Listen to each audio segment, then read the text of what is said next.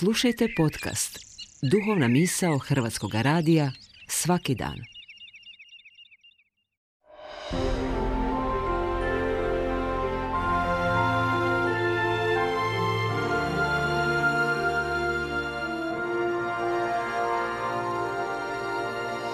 Duhovna misao.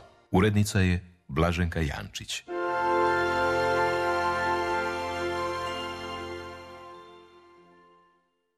Govori vam Dominikanac Frano Parcela.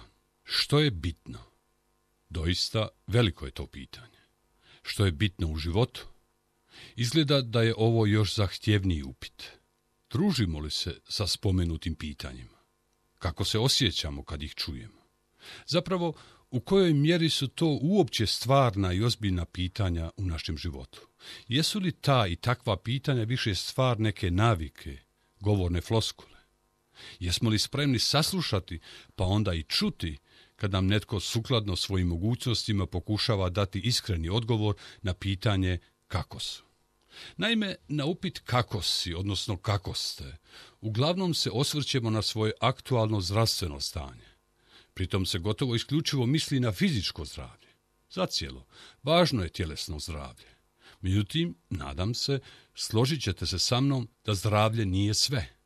S druge pak strane, bez zdravlja puno toga nije ili je jedva moguće.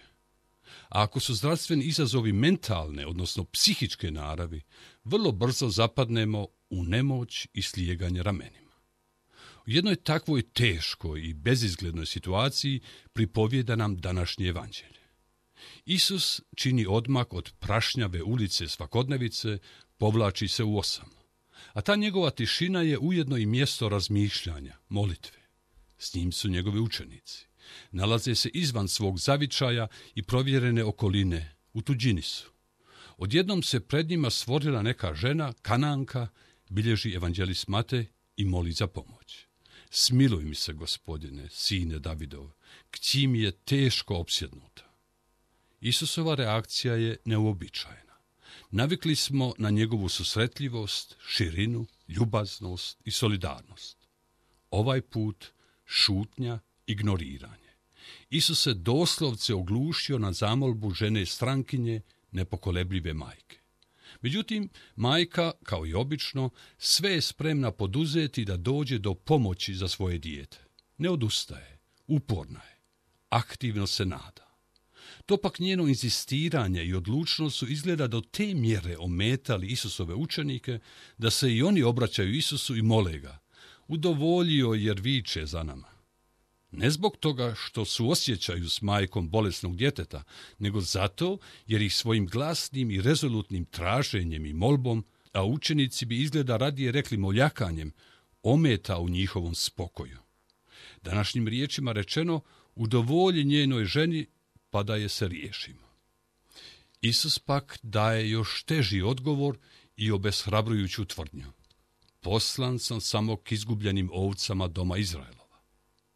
Ovaj odgovor više zvuči kao da je iz usta ondašnjih ili nekih današnjih uskogrudnih vjerskih činovnika koji se ponašaju kao da posjeduju Božju volju. Unatoč tom isključivom odgovoru, koji ne zvuči kao poziv, nego kao odbijenica, žena, majka ne odustaje.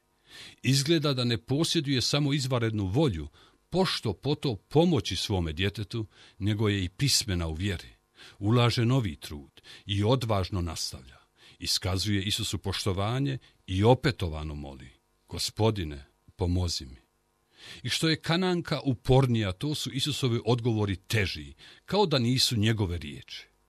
Isusova metafora iz perspektive njegova religijskog identiteta o poganima kao malima, pa će psićima kojima je zadovoljiti se mrvicama, ne obeshrabruje majku u nesebičnom i hrabrom pothvatu rasprave s Isusom.